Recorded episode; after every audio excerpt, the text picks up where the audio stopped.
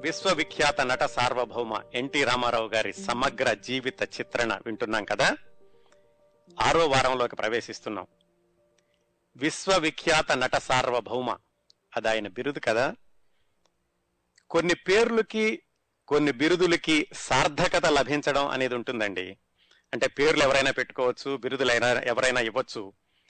వాటికి సార్థకత అనేది ఎప్పుడు లభిస్తుందంటే ఆ పేరుకు తగినట్టుగా ఆ బిరుదుకి తగినట్టుగా ఆ మనిషి ప్రవర్తించిన రోజు దానికి తగినంత పేరు తెచ్చుకున్న రోజు. ఎందుకు చెప్తున్నానంటే చాలామంది శ్రోతలు ఎన్టీ రామారావు గారి అభిమానులు గమనించే ఉంటారు నిన్న మొన్న వార్తల్లో వచ్చినటువంటి విషయం. ఏమిటంటే భారతదేశంలో ఐబిఎన్ లైవ్ అనే టీవీ ఛానల్ నిర్వహించిన సర్వేలో గత వంద సంవత్సరాల్లో అంటే భారతదేశ చలనచిత్రం పరిశ్రమ మొదలై వంద సంవత్సరాలు అవుతోంది. పంతొమ్మిది వందల పదమూడులో మొదలైంది మూకీ చిత్రాలతోటి. ఈ వంద సంవత్సరాల్లో ప్రజాదరణ పొందిన నటుడు ఎవరు అని వాళ్ళు నిర్వహించినప్పుడు మొట్టమొదటి స్థానంలో ఉన్నది మన విశ్వవిఖ్యాత నట సార్వభౌమ ఎన్టీ రామారావు గారు. ఎంత అద్భుతమైన విషయమో కదండి. విశ్వవిఖ్యాత అన్న పేరుని ఆయన సినిమాల్లో నటించడం మానేసి ముప్పై సంవత్సరాలు దాటినప్పటికీ కూడా ఆయన మరణించి పది సంవత్సరాలు అయినప్పటికీ కూడా ఆయన ఇంకా కూడా మా మనసుల్లో మీరే నంబర్ వన్ అని నిలుపుకున్నటువంటి ప్రేక్షకుల స్పందనకి నిదర్శన ఆయన ఇప్పటికీ కూడా అత్యంత పాపులర్ నటుడు అని భారతదేశంలోని వాళ్ళందరూ ఎన్నుకోవడం. అంటే అటు హిందీ చలనచిత్ర సీమలోని రాజ్ కపూర్ పృథ్వీరాజ్ కపూర్ అమితాబ్ బచ్చన్ ఎవరైనా తీసుకోండి. అలాగే ఇటు తమిళంలో కానీ కన్నడంలో కానీ మలయాళంలో కానీ ఏ చిత్ర పరిశ్రమలు అన్నింటినీ కూడా అధిగమించి మన తెలుగువాడైన ఎన్టీ రామారావు గారిని అత్యంత పాపులర్ నటుడు అని ప్రజలు ఎన్నుకోవడం చాలా సంతోషించదగ్గ విషయం. మన తెలుగు వాళ్ళగానే కాదు రామారావు గారి అభిమానులుగానే కాదు ఆయన మనకి మిగిల్చి వెళ్ళినటువంటి చిత్రాలన్నింటిగా అది ఒక గౌరవంగా మనం భావించవచ్చు. అదండి. అందుకే విశ్వవిఖ్యాత నట సార్వభౌమ ఎన్టీ రామారావు గారి గురించి రామారావు గారి గురించి ఒక వారం రెండు వారాల్లో అయ్యేటటువంటి విశేషాలు కాదు. అందుకే ఇవి ఐదు వారాలుగా కొనసాగుతున్నాయి. ఇది ఆరో వారంలోకి ప్రవేశిస్తున్నాం. క్రిందటి వారంలో ఏం మాట్లాడుకున్నామో ఒకసారి సూక్ష్మంగా చూద్దాం. మొదటి మూడు వారాలు ఎన్టీ రామారావు గారి బాల్యం గురించి ఆయన కాలేజీ గురించి అలాగే ఆయన సినీ రంగ ప్రవేశానికి దారితీసిన పరిస్థితుల గురించి మాట్లాడుకున్నామండి. ఆ మూడు వారాల్లోనూ ఎన్టీ రామారావు గారి వ్యక్తిత్వం బాల్యం నుంచి ఎవరెవరు ప్రభావితం చేశారు ఏ ఏ సంఘటనలు ప్రభావితం చేసినాయి అనేది చాలా కూలంకషంగా మనం మాట్లాడుకున్నాం.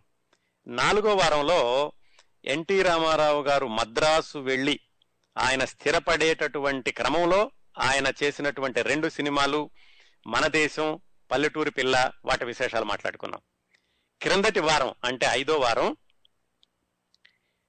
ఆయన స్థిరపడడానికి పట్టినటువంటి సంవత్సరాలు నలభై ఎనిమిది నలభై తొమ్మిది యాభై అయితే ఆయన తారాపథంలోకి తీసుకెళ్ళినటువంటి సంవత్సరం పంతొమ్మిది వందల యాభై ఒకటి. ఆ సంవత్సరంలో ఆయన నటించిన పాతాళ్ళ భైరవి మల్లీశ్వరి చిత్ర విశేషాలు అలాగే ఆయన నిర్మాతగా మారి నిర్మించినటువంటి చిత్ర విశేషాలు ముఖ్యంగా పాండురంగ మహత్యం విశేషాలు తెలుసుకున్నాం.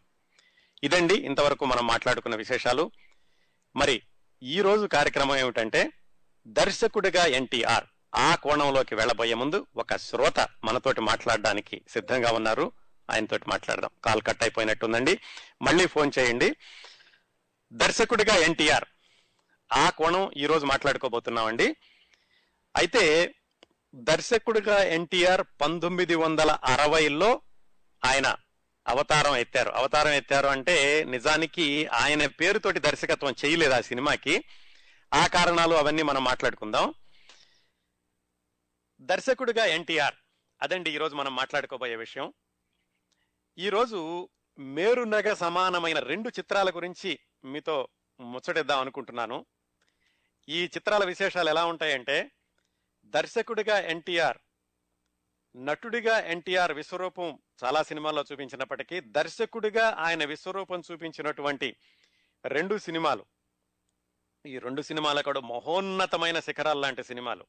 ఇంకా ఎన్టీ రామారావు గారు మొట్టమొదటిసారిగా దర్శకత్వం వహించిన చిత్రానికి ఆయన పేరు వేసుకోలేదు. అంటే చాలా ఆశ్చర్యంగా ఉంటుంది కదా దర్శకుడు అని ఆ చిత్రానికి పేరు వేసుకోలేదు. అందుకనే ఆ చిత్ర ప్రచారంలో కూడా ఎక్కడ నిర్మాత పేరు ఉంటుంది కానీ దర్శకుడి పేరు ఉండదు. ఆ చిత్రం పంతొమ్మిది వందల అరవై ఒకటిలో వచ్చింది.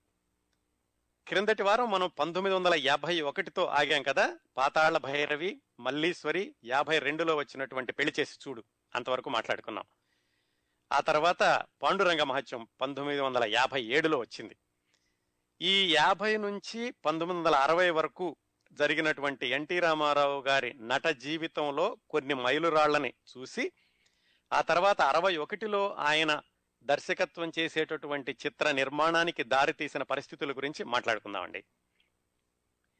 యాభై రెండులో ఆయన నటించిన పెళ్ళి చేసి చూడు ఈ పాతాళ భైరవి మల్లీశ్వరి పెళ్ళి చేసి చూడు ఈ సినిమాలన్నీ కూడా ఆయన తారాపథంలోకి తీసుకెళ్ళిపోయి ఎక్కడో కూర్చోబెట్టినాయి. పాతాళ భైరవిలో పేరులో పాతాళం ఉంది కానీ ఆయన నిజానికి ఆయన్ని ఆకాశం అంత ఎత్తుకి ఎదిగేలాగా చేసింది ఆ సినిమా. అక్కడ నుంచి మొదలుపెట్టి యాభై మూడు యాభై నాలుగు యాభై ఐదులో మిస్సమ్మ సినిమా వచ్చింది. అది కూడా అత్యంత ప్రజాదరణ పొందిన చిత్రం. ఆ తర్వాత చెరపకురా చెడేవు.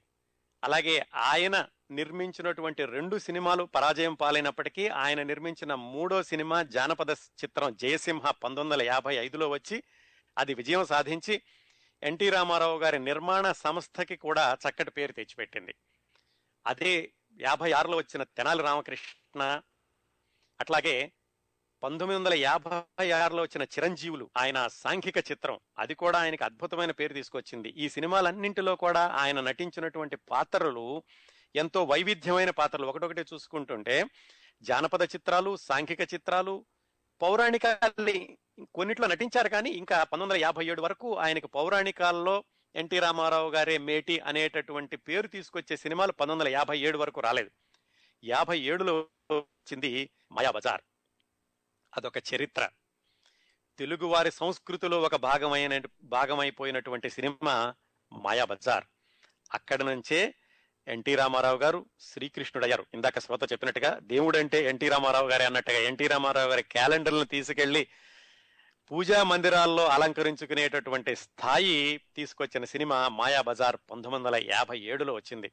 మాయాబజార్ విశేషాలు చెప్పుకోవాలంటే మనకి ఆ ఒక్క సినిమాకే మనకు మూడు గంటలు కావాలండి. అందుకని దాన్ని రేఖామాత్రంగా వచ్చే వారం శ్రీకృష్ణుడిగా ఎన్టీఆర్ అనే అంశంలో దాన్ని స్పృశిద్దాం. పంతొమ్మిది వందల యాభై ఏడు తర్వాత ఆయన సొంతంగా అదే సంవత్సరంలో ఆయన నిర్మించిన చిత్రం పాండురంగ మహత్యం. దాని విశేషాలు కూడా క్రిందటి వారం తెలుసుకున్నాం ఆ తర్వాత వచ్చిందండి పంతొమ్మిది వందల యాభై ఎనిమిదిలో ఒక సినిమా వచ్చింది. ఆ సినిమా ఎన్టీ రామారావు గారు దర్శకత్వం వహించినటువంటి సినిమాకి పునాది అనుకోవచ్చు. పునాది అంటే ఆయనకి అసలు ఆ సినిమా తీద్దామన్న ఆలోచన రావడానికి కారణం ఈ సినిమా. ఏది? పంతొమ్మిది వందల యాభై ఎనిమిదిలో వచ్చినటువంటి సినిమా. అదేమిటంటే భూ కైలాస్. అంతకు ముందు సంవత్సరమే పంతొమ్మిది వందల యాభై ఏడు మార్చిలో వచ్చింది మాయాబజార్. అందులో శ్రీకృష్ణుడు ఎన్టీ రామారావు గారు. అక్కడ నుంచి ఎన్టీ రామారావు గారు ప్రజలకి ఆరాధ్య దైవం అయ్యారు.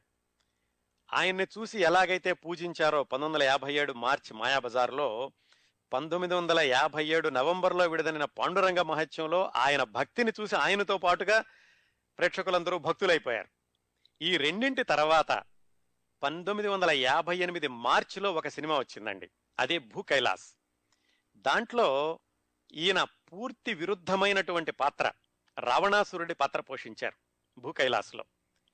అయితే అది రాముడు రావణాసురుడు దానికి సంబంధించిన కథ కాదు. కేవలం రావణాసురుడు ఆయన తల్లి ఆయన తల్లి పూజ చేసేటప్పుడు ఆయన ఆవిడ పూజ చేసేటటువంటి సైకత లింగాన్ని దేవతలు మాయం చేయడం అక్కడ నుంచి రావణాసురుడు శివుడి కోసం ఘోర తపస్సు చేసి శివుణ్ణి ప్రత్యక్షం చేసుకుని అక్కడ నుంచి పార్వతిని తీసుకురావడం పార్వతి అనుకుని మండోదరిని తీసుకురావడం ఇలా నడుస్తుంది కథంతా భూ కైలాస్. కాకపోతే ఆ కథలో హీరో రావణాసురుడు. రావణాసురుడి శివ దీక్ష రావణాసురుడి యొక్క శివభక్తి రావణాసురుడిలో ఉన్నటువంటి పట్టుదల ఎలా ఉంటుంది అనే విషయాలని ప్రతిబింబించిన సినిమా భూ కైలాస్. ఎన్టీ రామారావు గారు రావణాసురుడిగా నటిస్తే ప్రేక్షకులందరూ రావణాసురుడు ఇంత అందంగా ఉంటాడా అనుకున్నారట. ఎందుకంటే రావణాసురుడు అంటే రాక్షసుడు. రాక్షసుడు అంటే ఎస్వి రంగారావు గారిలాగా భారీ కాయంతో భయంకరంగా ఉండాలి అనుకునేటటువంటి రోజులు. ఆ రోజుల్లో ఎన్టీ రామారావు గారు రావణాసురుడిగా నటించి భూ కైలాస్ చిత్రంలో ప్రేక్షకులందరినీ నివ్వెరపోయేటట్లు చేశాడు ఆయన. అంతకు ముందు సంవత్సరమే శ్రీకృష్ణుడిగా నటించారు.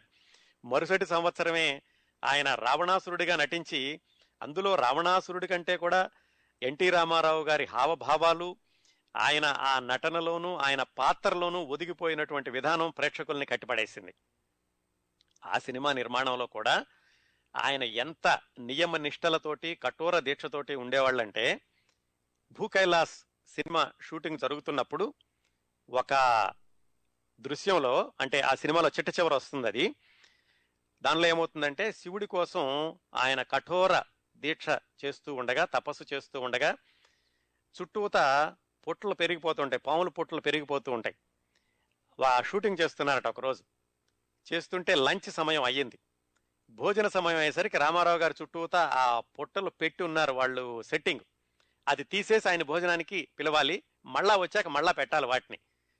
అది ఎంత శ్రమో ఎంత సమయం పడుతుందో ఆయన గమనించి భోజనం అవసరం లేదు నేను ఇలాగే ఉంటాను ఈ సెట్టింగ్ చెదరగొట్టద్దు మళ్ళా మీరంతా భోంచేసారండి మీరు వచ్చేసాక మళ్ళా షూటింగ్ జరుపుకుందాం అన్నారట.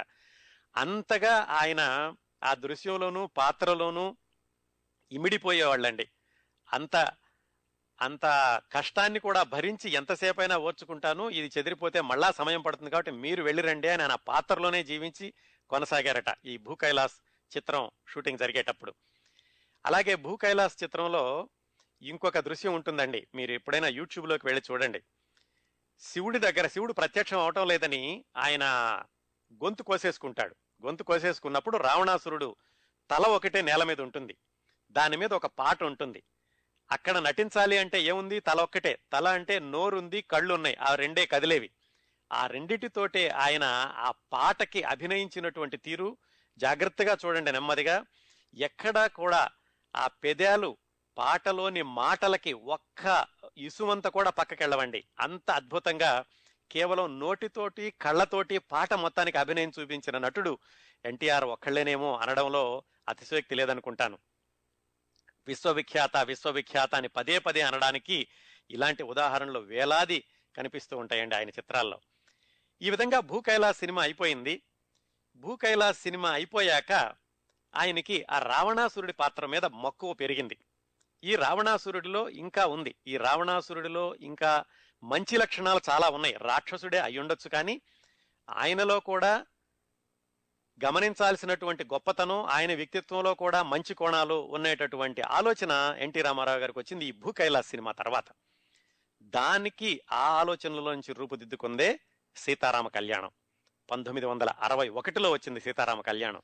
అంటే పంతొమ్మిది వందల యాభై ఎనిమిదిలో ఈ భూ కైలాస్ సినిమా వస్తే పంతొమ్మిది వందల అరవై ఒకటి జనవరి ఆరవ తేదీన వచ్చింది సీతారామ కళ్యాణం.